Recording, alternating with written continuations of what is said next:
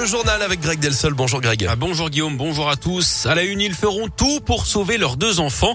Farah et Tommy, jeune couple originaire de Rouen dans la Loire, vivaient ces dernières années une vie de famille heureuse, parents de deux petits garçons. Mais au printemps dernier, tout s'effondre quand ils apprennent que Eden, 5 ans, et Abel, 1 an, sont atteints d'une maladie génétique rare. Il s'agit du syndrome de Sanfilippo, une maladie incurable et dégénérative.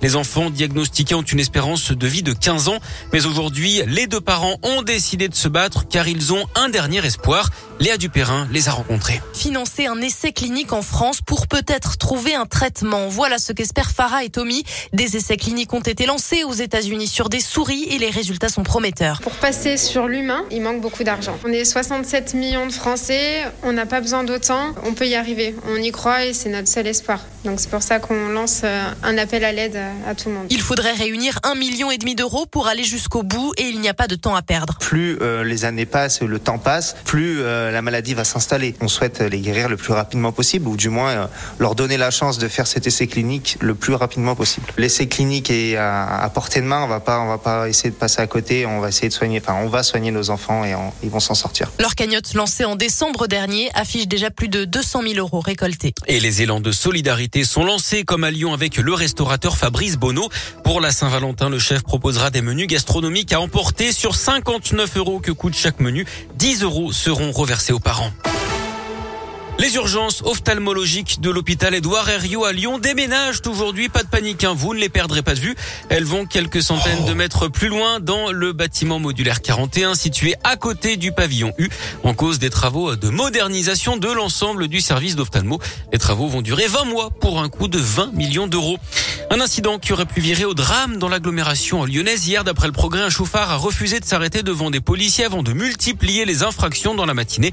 Il a d'abord percuté des voitures en stationnement en presqu'île avant de s'engager à contresens sur l'autoroute A43 à Bron. Ivre et sous l'emprise de stupéfiants, il a d'ailleurs percuté une voiture qui arrivait en face, blessant légèrement le conducteur. Le chauffeur lui a tenté de s'enfuir à pied avant d'être rattrapé et placé en garde à vue. Il doit être déféré devant le parquet aujourd'hui. Retour en classe ce matin pour les élèves de l'école élémentaire Makarenko à Vaux-en-Velin après des projectiles lancés contre l'établissement mardi dernier. Au moins une personne s'est introduite dans la cour de l'école la nuit suivante. Des tags ont été retrouvés sur les murs menaçant directement le directeur. Il a porté plainte. Une enquête est ouverte. Une cellule d'écoute et d'accompagnement sera également ouverte aujourd'hui. La deuxième semaine du procès Le Landais à Grenoble dans l'affaire de la disparition de la petite Maëlys. Durant les premiers jours d'audience, l'ancien maître chien est resté campé sur ses positions. Il a nié toute atteinte sexuelle sur la fillette de 8 ans. Aujourd'hui, la cour d'assises de Grenoble va entendre les témoignages de parents d'une petite cousine victime d'attouchement sexuel filmé par le Landais.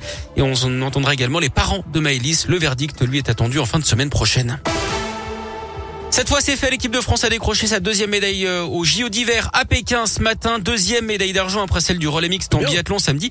C'est Joanne Claret qui monte sur la deuxième marche du podium de la descente en ski alpin. Et puis euh, il y aura également du biathlon avec quatre Françaises engagées sur le 15 km individuel ce matin à partir de 10h. Autre chance, un de médaille. Et puis en basket, notez la victoire de l'Asvel 86-80 en championnat face à Strasbourg hier à l'Astrobal. En rugby, entrée en liste convaincante des Bleus dans le tournoi destination. Ils ont battu l'Italie 37 à 10.